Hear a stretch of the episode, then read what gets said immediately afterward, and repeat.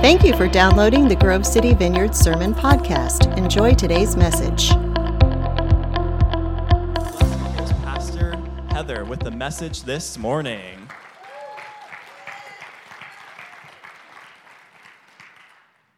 Good morning. How is everybody? All right. Well, I don't do anything little around here. Have you noticed? You see my jar? Is it full? Play along. Stop knowing all the answers. It's kind of full, though, right? Yes. But what if I put in these, these big rocks? What do you think they are? Come on, this is an interactive. This is how I can tell if you are awake. What would you say these big rocks are? How many of you at the beginning of your week you start with a calendar that looks kind of empty? Before you sit down and fill in all the blanks, listen. I start with a fresh calendar every week. This is what I do I start with a fresh calendar at the beginning of my week. I look what it would look like if I did nothing, right? Then I take and I add in the big rocks to my calendar. And the big rocks are time with my family, my quiet time, Bible studies that I may attend or lead, home group, time with my kids individually and collectively, time with my husband, time with my family, extended and non extended. Those are the big rocks in my life. That's what, no matter what, I will not negotiate that time. I pencil in, actually, I pin in my time with God. I pencil in everything else. But my time with God is pinned in. I can't erase it. And if you know anything about me, I cannot scratch it out. I'd have to start all over. And then, after the big rocks, I add in the pebbles. What do you think the pebbles are? Thank you. Laundry. Sometimes I don't believe laundry is from Jesus. I mean, I like to tell my son and my husband to stop changing their clothes. But then the house starts to stink. And then, then I got to clean the house. So, you know, so lose, lose. But if I put in the pebbles, what are the pebbles? What do you think those are besides laundry? Grocery shopping, okay. What about mowing the grass? What about doctor's appointments? What about lunch dates? Meetings? Mm-hmm. All the other stuff, right? It's not as important, but it's it's close. Right? This is all the other stuff that we do in life is the pebbles. If you could see the back, it's still kind of empty. Some people would say their life is full now. But then, oh, this is working out so much better than I even imagined. Seriously.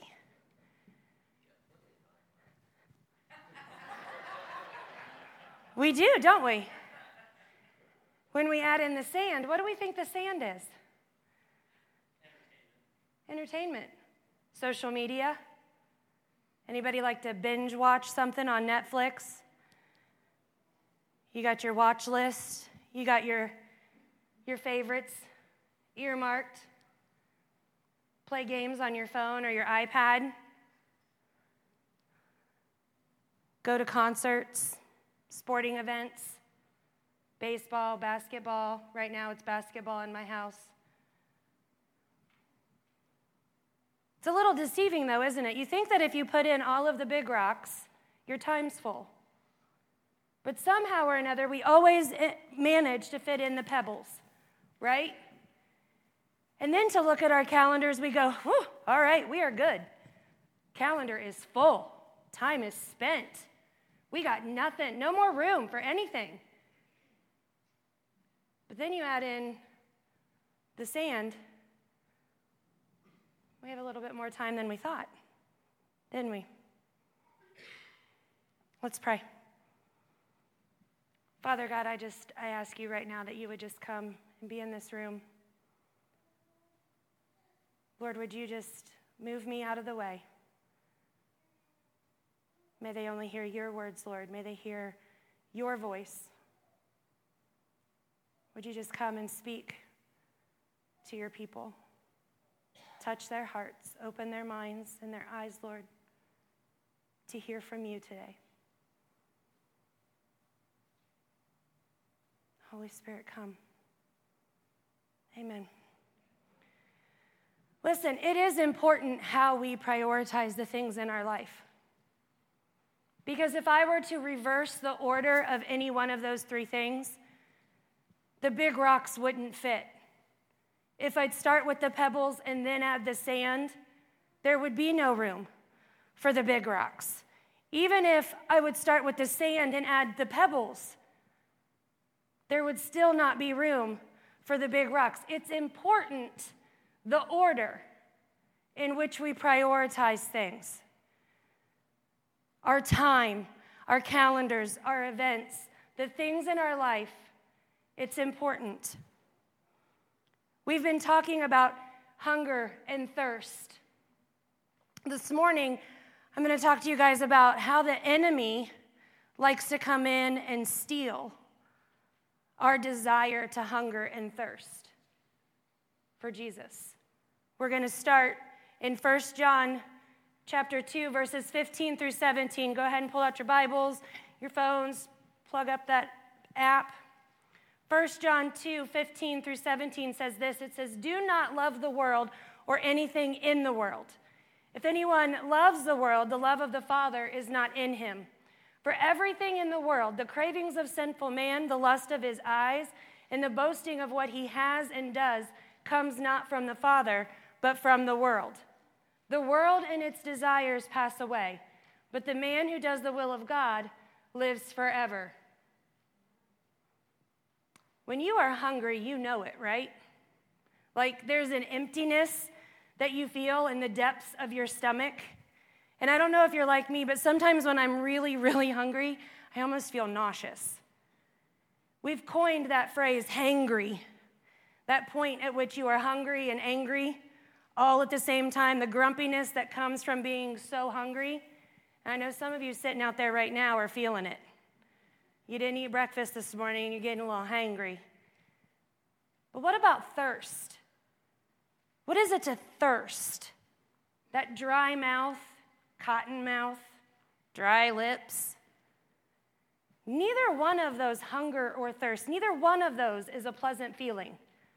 But they are necessary, aren't they? If we did not experience these feelings of hunger or thirst, we wouldn't be reminded to eat and drink. Now, I know, if you're anything like me, the idea that you would ever forget to eat or drink just does not compute. Like, food and beverage are a constant in my life. But it's in those extreme times that I would say that I really know what it is to be hungry and thirsty. Long car rides when the husband won't stop, right? And if I drink one more thing, I'm gonna have to make him stop to go to the rest area, right? Or you're so hungry, you just gotta make it through the kids' event and then you can have dinner. Have you ever hungered or thirst for God? I mean, felt so dry and wilted, just not sure if He's even still talking to you, sort of thing. When we have that feeling, of hunger, it's typically because we've been distracted by something that we have deemed more important than eating. Now, I'm notorious around here for going the entire day without eating when there are big events going on here at the church because I get so hyper focused on the event, the details, the people, that to stop and eat is not a priority of mine. But trust me, when I get home, I am a starving. It's not healthy. And it's not something that we should get in the habit of doing. Our body needs food and water. Friends, our hearts minds, and souls need Jesus? Why do we think that we can starve ourselves six days a week and come to church on Sunday and that is going to sustain us? Let's take a look at a few ways the enemy likes to distract us from pursuing Jesus and ways that we can overcome them. Think back to my demonstration here. The slightest variation of the order of these three things, and it changes the outcome, right? We're going to take a deeper look at the very beginning of that first John passage. We're going to take a look at verse 15 where it says, Do not love the world or anything in the world. If anyone loves the world, the love of the Father is not in him. It's a pretty broad statement, the world, right? I'm going to try to break that down for you. To not love the world and anything in the world means you cannot serve two masters. You cannot claim to love God with all your heart, mind, and soul, like Jesus commands us in Mark 12 30, and love the things of this world. When we make the decision to follow Jesus, when we say yes to Jesus, something begins to happen in our heart. We no longer desire the fruits of this world, rather, we desire to be closer to Jesus. It's in that desire to be closer to Jesus that we find we no longer want what the world has to offer. But like all new things, it's not much fun or shiny anymore after a while, isn't it? That newness wears off, doesn't have the new car smell. We, we were once faithful in our quiet time and in our devotion, in our Bible studies. We went to every home group, didn't miss a one. But then the world starts to creep in. We miss church just this week. We sleep in a little bit longer. We had a rough week. We needed to sleep in, we needed a day. We begin to allow our schedules to become filled with things that take us away from the closeness of Jesus. Friends, listen to me. The enemy, he's hard at work, and he is trying to distract us from what is important. He wants nothing more than to consume your time with trivial, unimportant things so that you spend less time focused on the Father. We're going to move on to verse 16. And for this one, I want to move on to the NLT version of this verse because I like it a little bit better. Because it says in the NLT version, it says, For the world offers only a craving for physical pleasure, a craving for everything we see, and pride in our achievements and possessions. These are not from the Father, but are from this world. That word cravings, when we crave something, what does that mean? We desire something, right? Why do we crave things? Medically, it says that we crave something because of an imbalance. Something's off, right?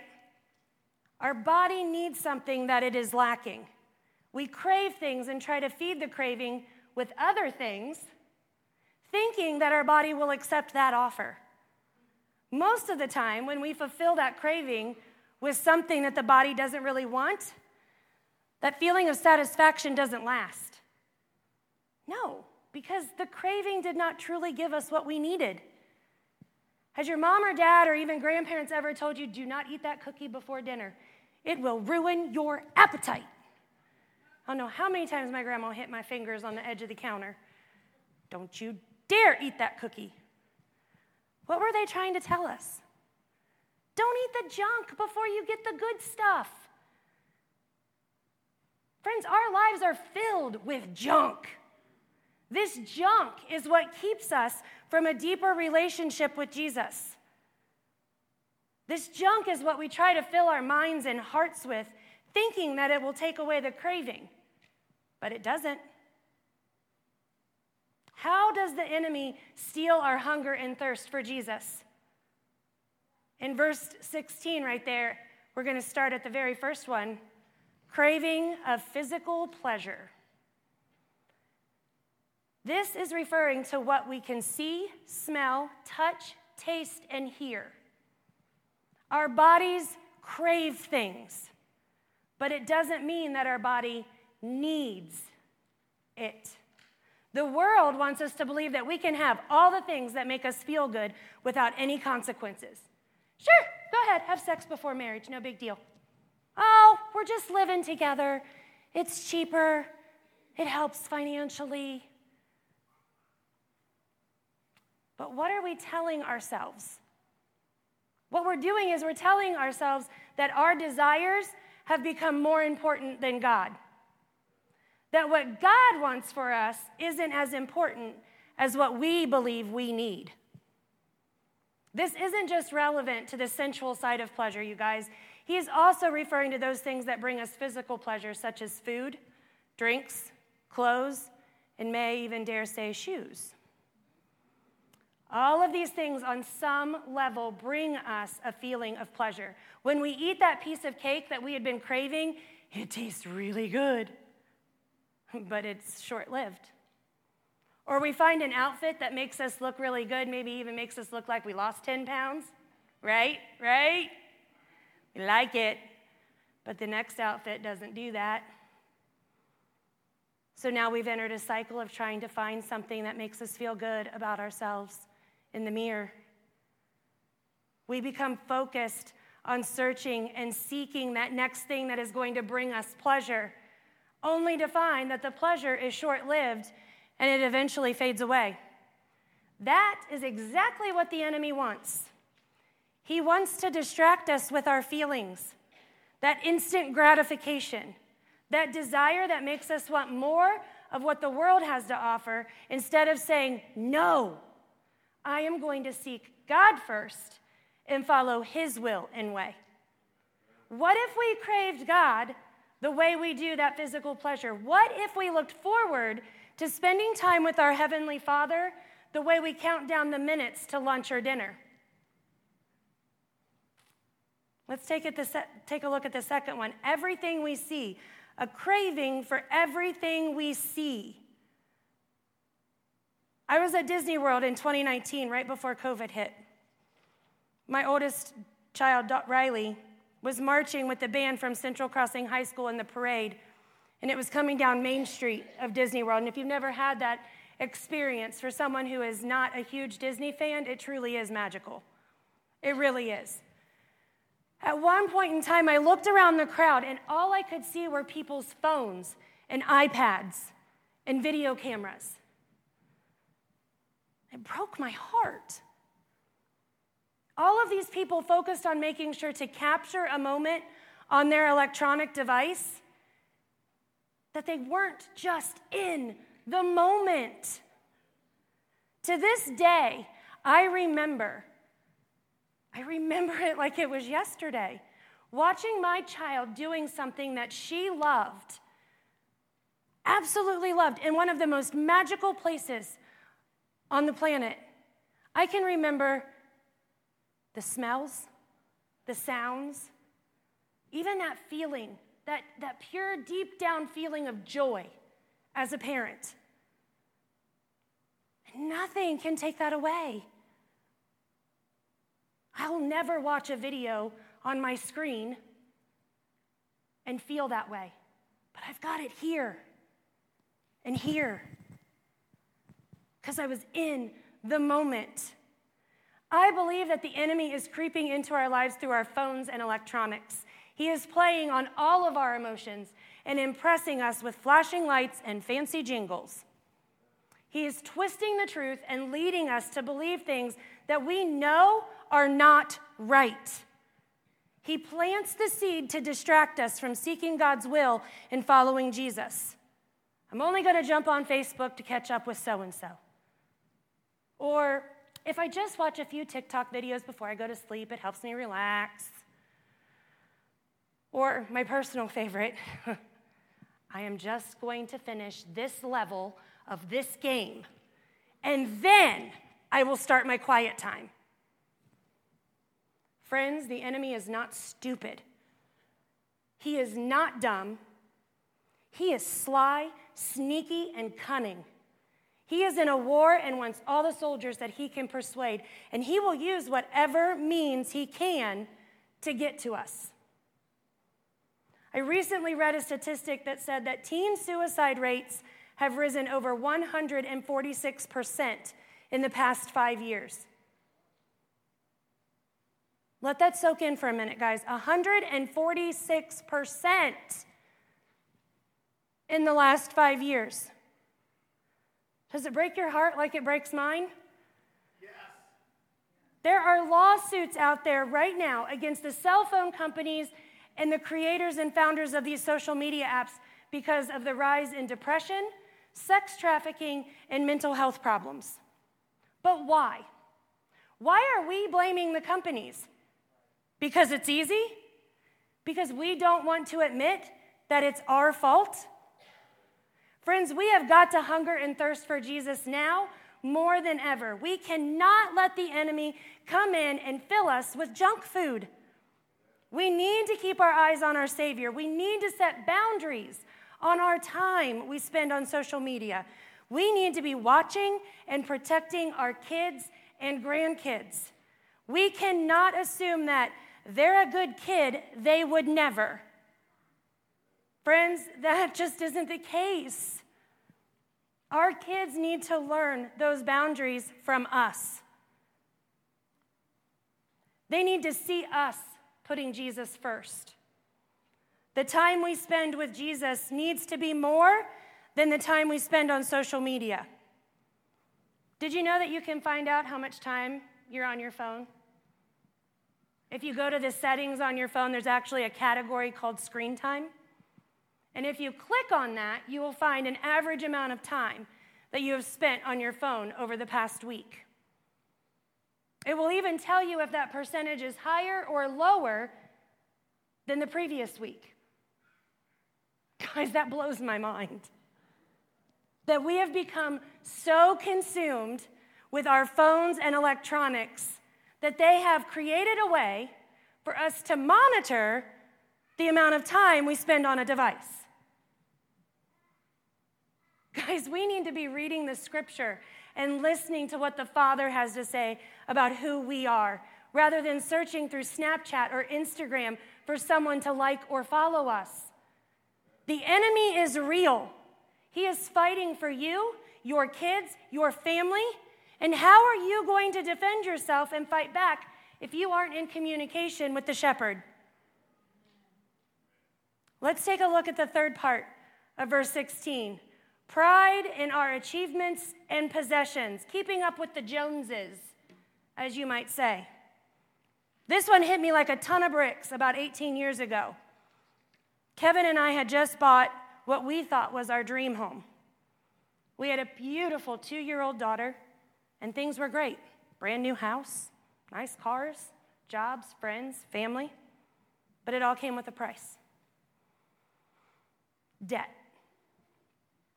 We lived in that house for about 18 months. And the entire time we lived in that house, it was one thing after another.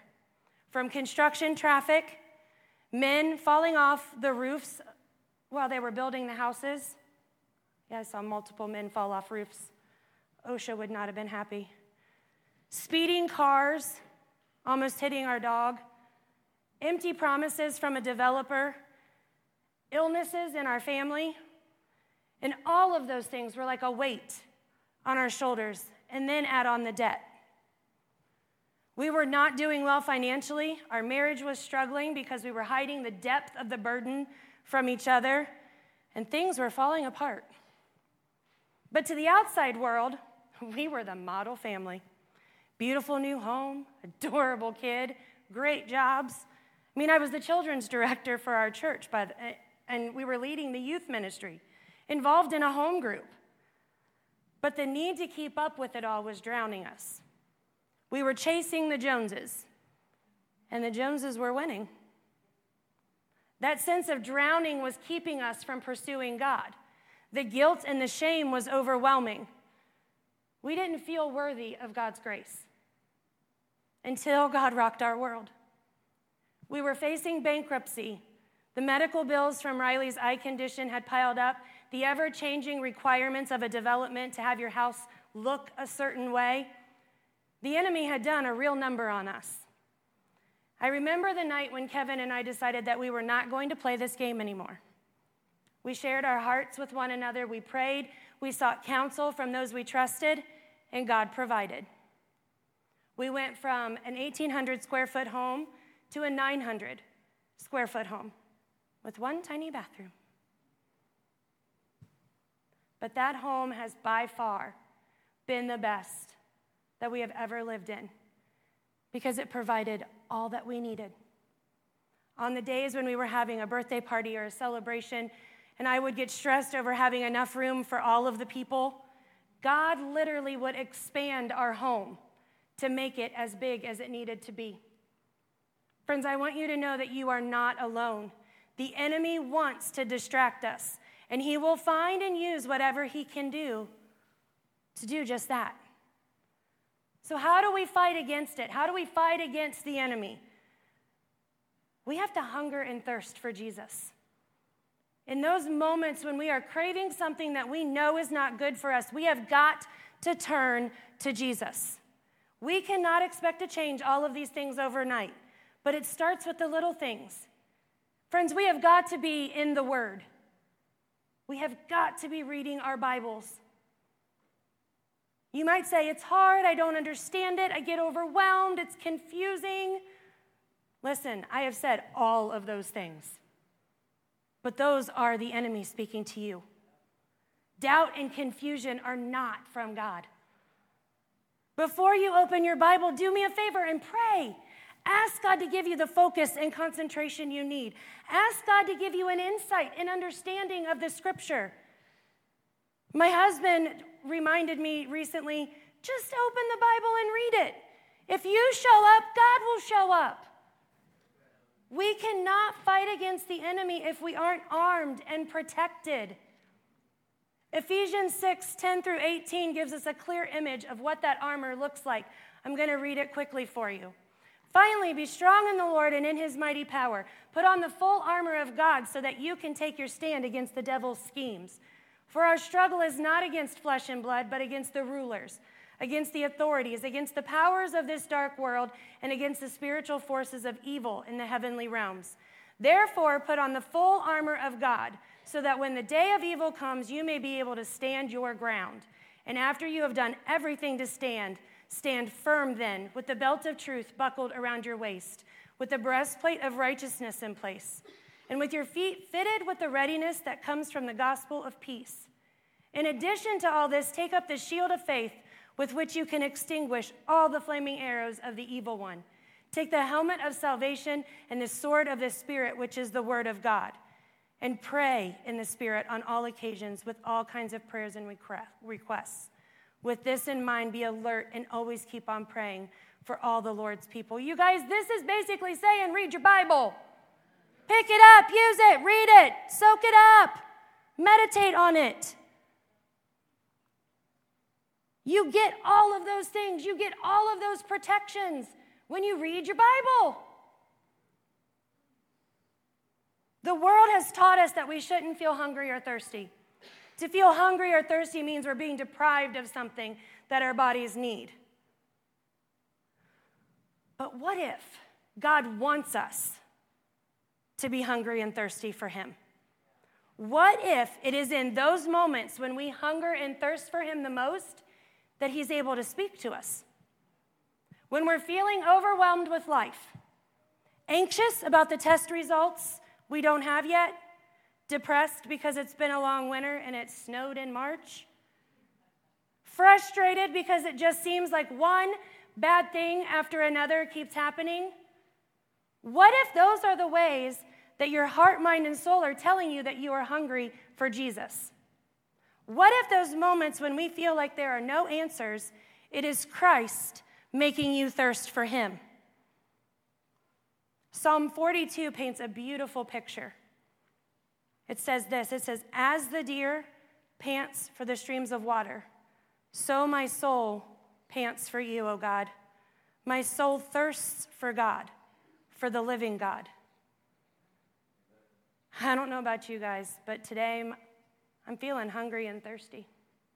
My heart could use some encouragement. My soul sure could use a drink. Let's look at the final verse, verse 17 of 1 John 2. It says, The world and its desires pass away, but the man who does the will of God lives forever. There it is. The world and its desires pass away. They are not forever and they will not sustain us. The things of this world will not give us what we need. but the man who does the will of God lives forever. That's what I want. I want to do that. Now, when I first read that, I remember reading it as a young teen and thinking, live forever, no thank you. Mm-mm, I don't want to live forever. Guys, I'm not talking about walking this earth forever. I'm talking about living with the Father in heaven forever. This is the verse of hope. This is the verse that tells us it's going to be okay. All of the other things that the world has to offer, none of it will last. It is going to pass away. It is not going to matter what kind of car you drove, how big your house is, what side of town you lived on. It isn't going to matter the kind of shoes you wore or if you had the latest, greatest phone. Friends, it's not even going to matter where you vacationed. All of it, all of it is going to fade away. What does matter is if you are following Jesus. Are you hungry for more of what Jesus has to give you? Are you thirsty for more of his truth? Some of you might be hearing all of this for the first time today and thinking, what is this woman talking about? Will you do me a favor for the next few minutes? Will you just ask yourself, where am I going? What am I chasing after?